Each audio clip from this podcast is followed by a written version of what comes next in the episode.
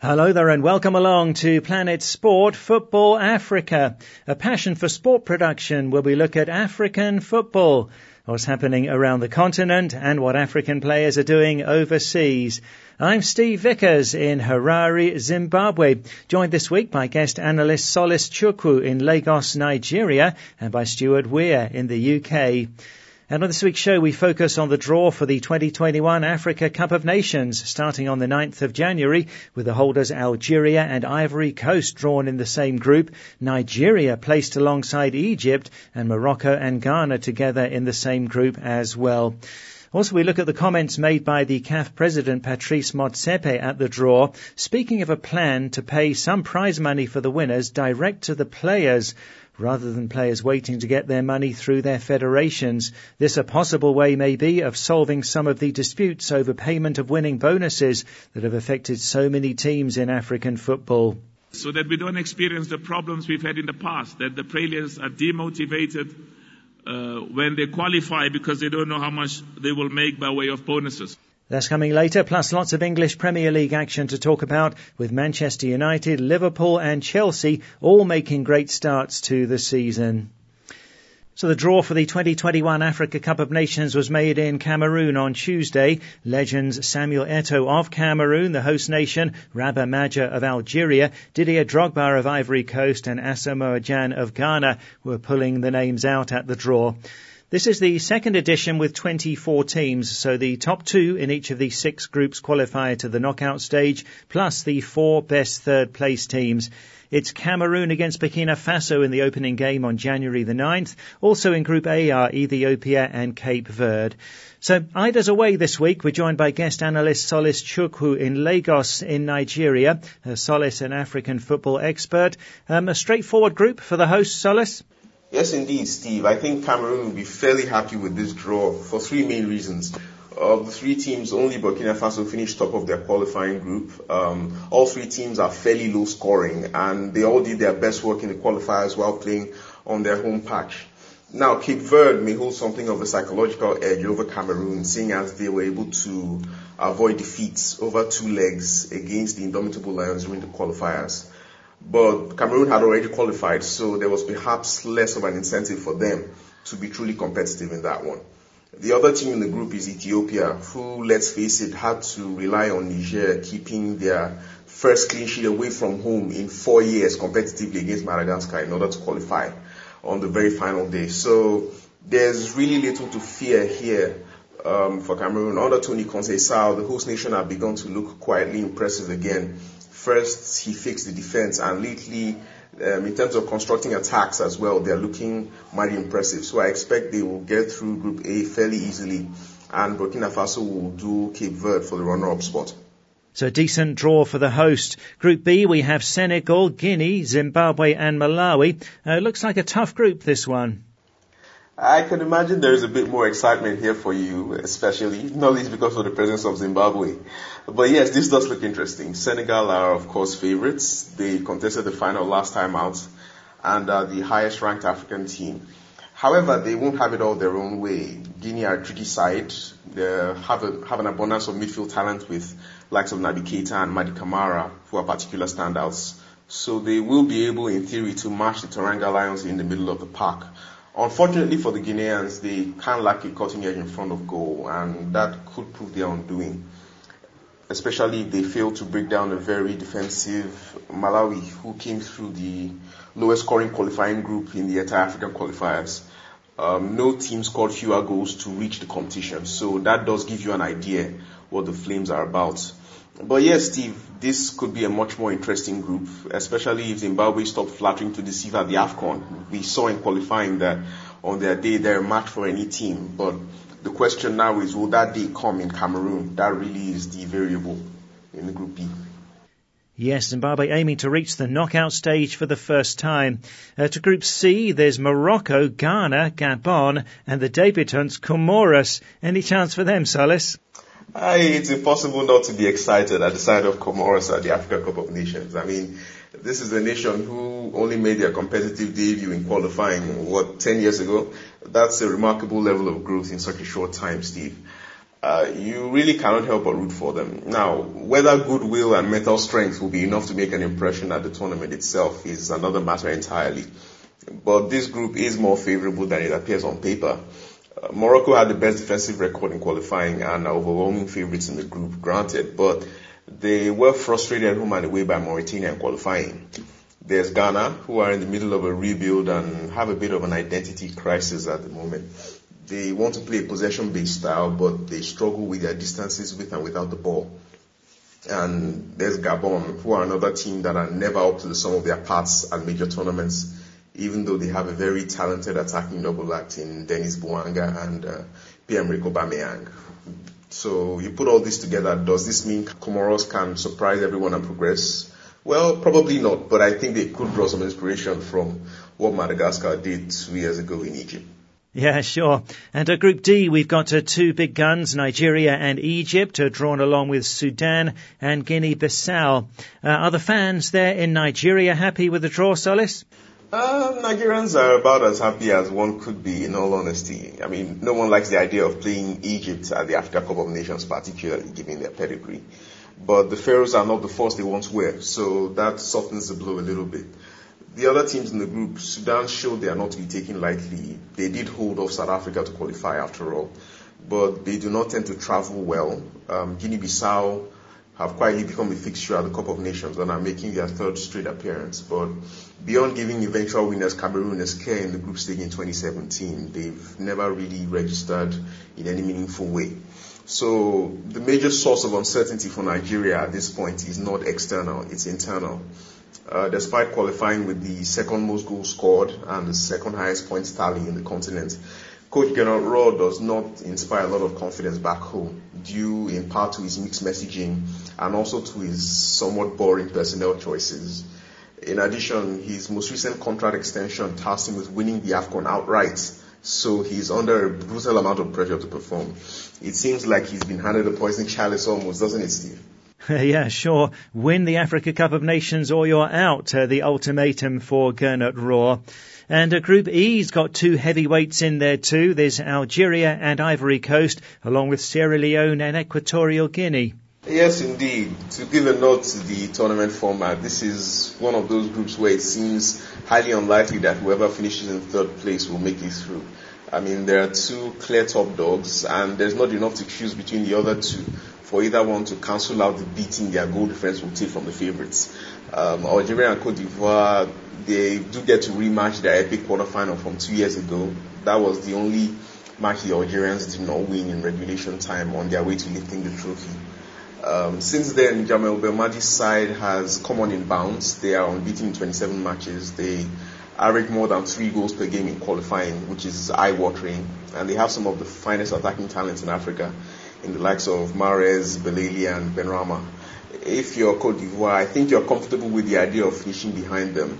There would be no shame in that at all. Um, in getting the likes of Sebastien Haller and Willy Boly to take up Ivorian nationality, the Elephants have a bit more quality along their spine, and they will rely on Wilfried Zaha and Nicolas Pepe to provide the creativity and dribbling from out wide. Uh, Sierra Leone, on their part, won just one game in qualifying. That was their final qualifier against Benin to make it here and Equatorial Guinea are actually qualifying for the first time, having gotten in as hosts previously on previous two occasions. So are you expecting them to pull up any trees, Steve? I'm, I'm certainly not. Yeah, it won't be easy for them. Uh, finally to Group F, Tunisia and Mali, along with Mauritania and the Gambia. The Gambia there for the first time, uh, Mauritania for the second time. Uh, can they get out of the group? Uh, really, that's difficult to tell at this time. Debutants are always an interesting proposition. So I'm a little higher on Gambia than Mauritania. The Scorpions have an experienced manager in Tom Saintfiet and a lot of talent who have been schooled in Syria coming through, so they have that going for them. They also came through a tough qualifying group as well. They held off Gabon, DR Congo, and Angola to make it through. That does suggest they are not, the, they're not a flash in the pan. They will have to watch it at the back though, as no team that made it through to Cameroon conceded more goals than Gambia did. Mauritania on the other end of the scale, they're not as exciting, but they are tighter at the back. They will hope to get through by frustrating opponents, which is something they did successfully last time out against Group C's Tunisia, who they are once again paired with. The Carthage Eagles are almost never a fun watch, but they're always efficient and they always find a way through, which is why they're the seeded team here and why they've maintained such a high ranking in African football. The real wild card in this group for me is Mali, in the sense that no one really knows what to expect from them. There is a lot of brilliant attacking talent, but often they seem like they're invested in running their own goal of the tournament competition, and that lends itself to poor decision making in attack. Also, uh, Coach Mohamed Magassouba is probably not the right kind of coach for all the riches um, in terms of quality that they possess. So it could go really well for them or it could go very badly. No one really knows what to expect. So that's how the draw is looking for the 2021 Africa Cup of Nations, uh, which starts on the 9th of January. Asking for your thoughts on the draw on social media this week. Cameroon against Burkina Faso in the opening game. The holders Algeria have Ivory Coast in their group. Uh, Morocco and Ghana drawn together in Group C and Nigeria and Egypt in Group D. Uh, so which do you think is the toughest group? And if your team has qualified, what do you think about their chances after the draw? You can post a comment on our Facebook page, that's Planet Sport Football Africa, or send us a WhatsApp to plus four four seven nine double five two three two seven eight zero. That's plus four four seven nine double five two three two seven eight zero. What do you think about the Africa Cup of Nations draw? Now, at the draw, there were some interesting comments made by the CAF president Patrice Motsepe. He suggested that uh, some prize money could be paid direct to players rather than players waiting to get money through their federations. We spoke about increasing the prize money. We want to increase the prize money, and we're in discussion with sponsors because we have to show the world that African football is as good and is amongst the best in the world. And one of the things we want to do is to provide on top of the prize money, which will be won by the winning nation, and the discussions are ongoing, to put aside prize money so that the nation that wins the TotalEnergies Africa Cup of Nations next year, there's a prize money that will go to the players so that we don't experience the problems we've had in the past, that the players are demotivated, uh, when they qualify because they don't know how much they will make by way of bonuses. So we are working on those things. So the CAF president, Patrice Motsepe, suggesting that some prize money could be paid direct to players uh, rather than players waiting to get money through their federations. Uh, he seemed to be referring to the team that wins the Nations Cup. Uh, imagine how this sort of thing could solve some of the disputes over payment of winning bonuses, uh, which have affected so many teams in African football, Solace. I, I found his idea of setting aside some prize money for the players of the winning team an interesting one. Although I do wonder how much it really does practically. Yes, there has been a history of African teams squabbling over bonuses and allowances at major tournaments. Um, in the very last edition, for example, the Nigerian team memorably boycotted training before their second group match against Guinea on this account. And at World Cups, we have seen some downright shambolic episodes for the exact same reason. I mean, we've had money being flown in, we've had teams arriving late, we've had players caught on camera kissing wads of cash, the works.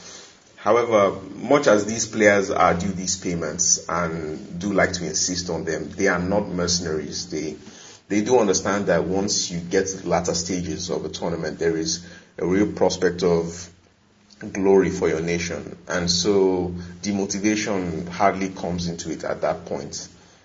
Uh, for me, I think in terms of motivating the players, there are perhaps more thoughtful ways um, to do so. Probably like FIFA did at the last World Cup, CAF could maybe front load appearance bonuses for every team in order to get ahead of the problem of payment routes. Something like that would have made um, a lot more sense. in my opinion, this current idea, it just smacks of throwing money at what is a more deep-rooted problem.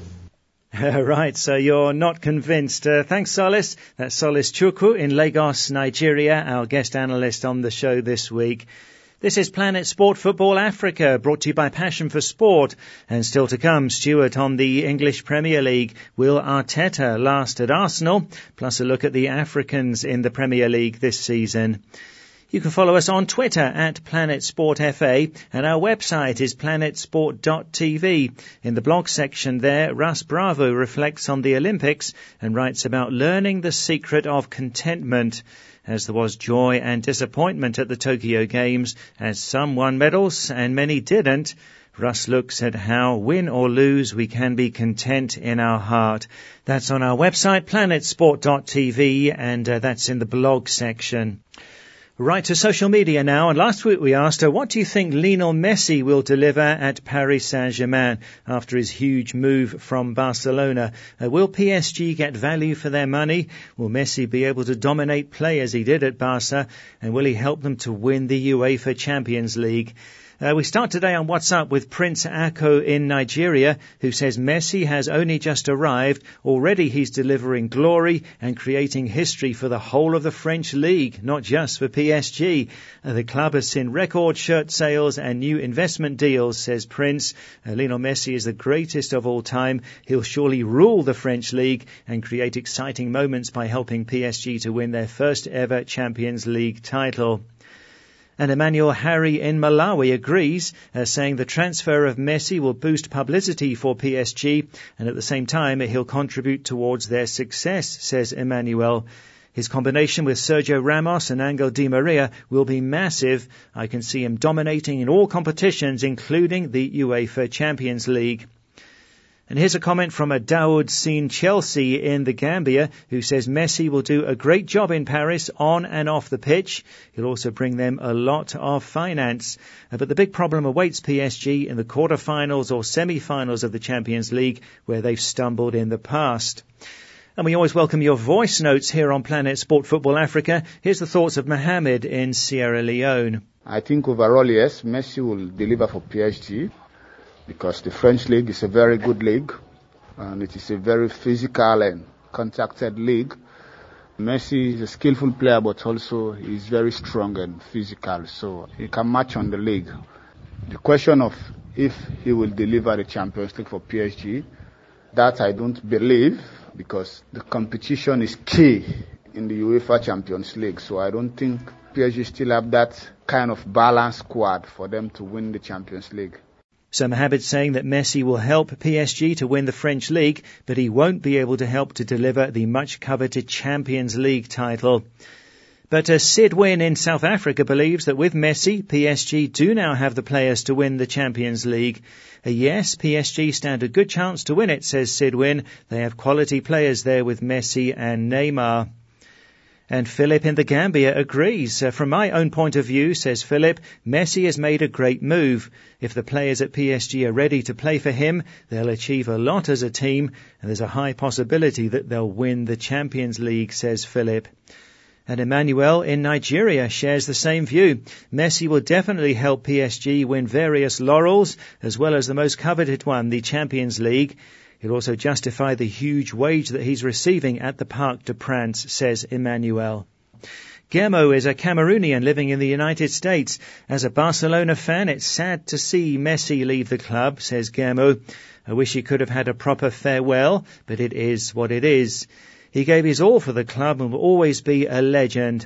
As for his move to PSG, I really want to see him happy and enjoy the game before he retires. He's done it all already. I've got no expectations for him, but just to watch him play the beautiful game until he hangs up his boots like Ronaldinho before him, says Guillermo.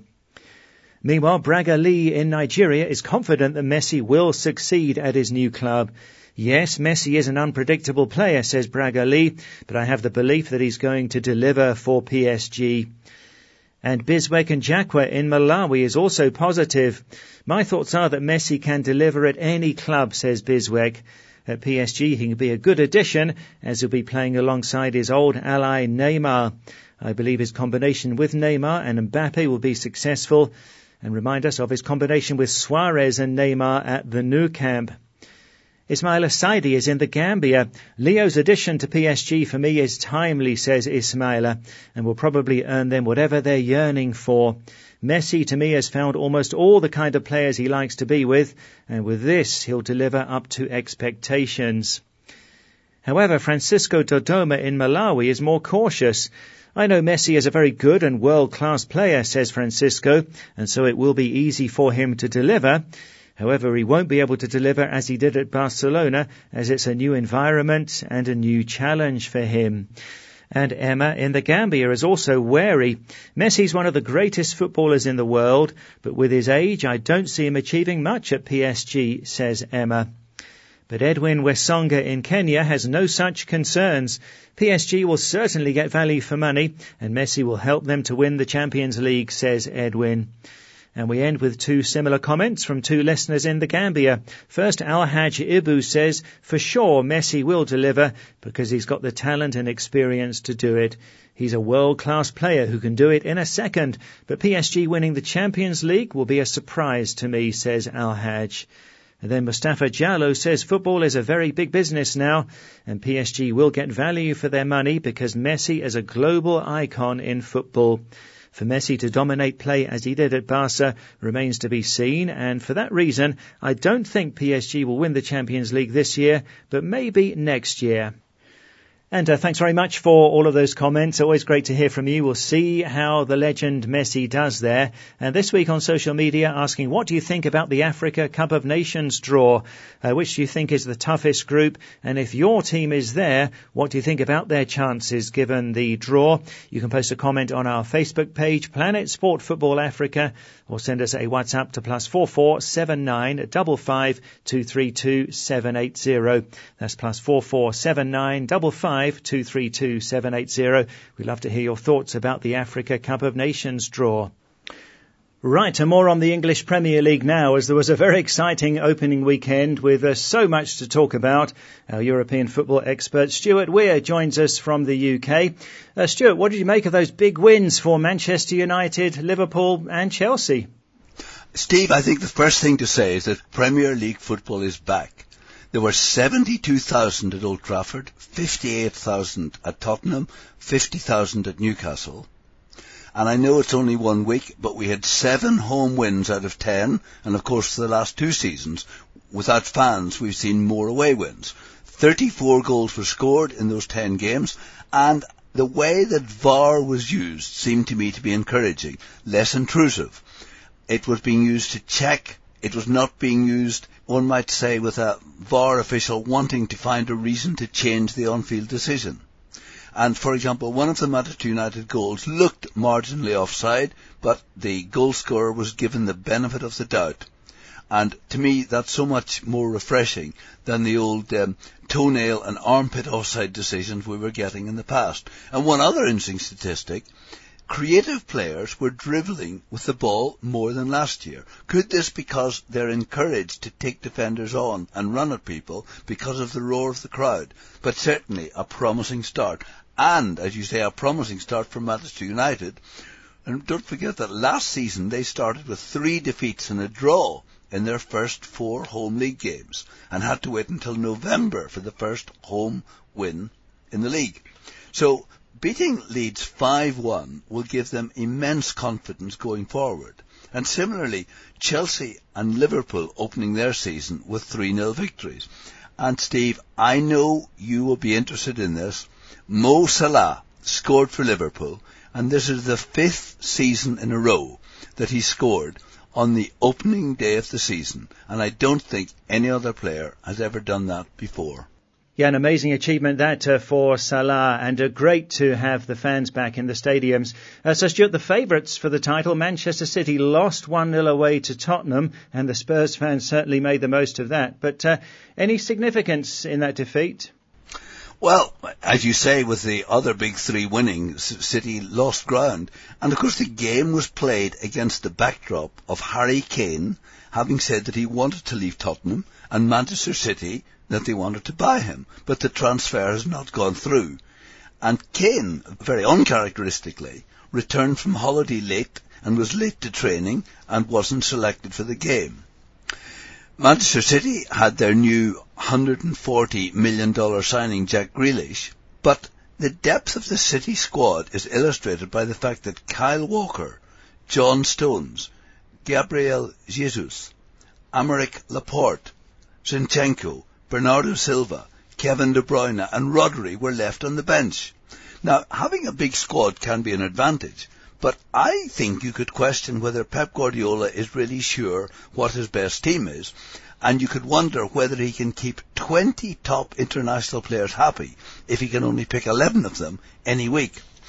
A strange fact is that this is the fourth time that Manchester City have played in the new Tottenham Hotspur Stadium. It was their fourth defeat, and they have yet to score a goal in the new stadium. And just to mention one of the stars of the Tottenham team, Japhet Tanganga, born in England but of Congolese parents, he had a great game, but he has opted to play his international football for England rather than DR Congo.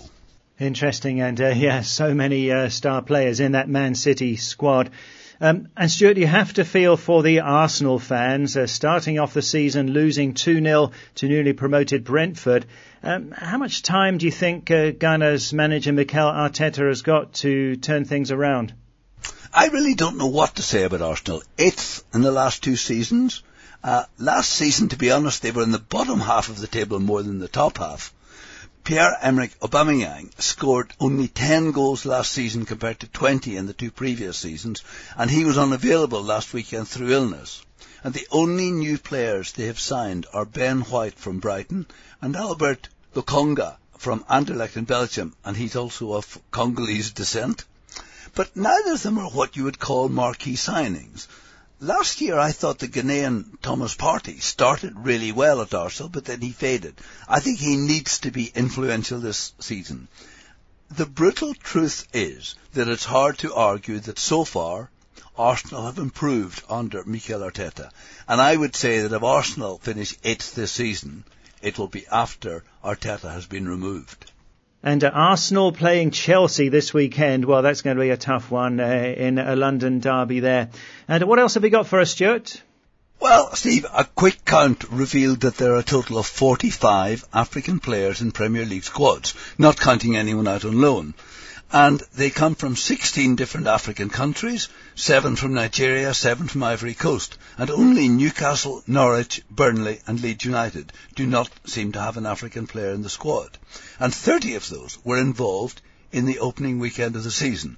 Just to pick out two players, I will be fascinated to see how the two new Zambians acquit themselves in the Premier League. That's Patson Daka at Leicester City and Enoch Mwepu at Brighton. Now, Watford had five Africans in their starting 11 last weekend. That's Ismaila Sarr from Senegal, Adam Masina from Morocco, plus three Nigerians, Peter Etebo, Emmanuel Dennis, and William Trust Egong. And Sarr and Dennis both scored. And in addition, Watford have got Ken Sema, who plays for Sweden but has Congolese parents, and Christian Kabasele, a Belgian international born in DR Congo. So amazingly African influence there. And with Watford beating Aston Villa and Brentford beating Arsenal, this was apparently the first time for 40 years that two promoted teams had won their first game. But before we get too carried away with this, I think the three promoted clubs will still be among most people's favourites for relegation. Bruno Fernandes scored three goals in the first hour of Manchester United's win over Leeds, becoming the first player to score a hat-trick in the first hour of the new season since Kevin Campbell did it for Nottingham Forest in 1996. And Brentford's new ground is the 60th stadium to host Premier League football. Remarkably, Liverpool have won at 57 different stadiums. And finally, Steve, Callum Wilson scored 12 goals for Newcastle in the Premier League last season, all of them in the second half. Well, this season, he's been given the iconic number nine shirt as worn by Alan Shearer and Jackie Milburn in the past, and he celebrated with a goal last weekend, and it came in the first half. Well, that's good going. Thanks, Stuart. Arsenal Chelsea on Sunday, the big game of the weekend in the English Premier League. Well, that's it for the show for this week. So from me, Steve Vickers in Harare, from our guest analyst this week, Solace Chukwu in Lagos, and from Stuart Weir in the UK, thanks a lot for listening. And Planet Sport Football Africa is a passion for sport production.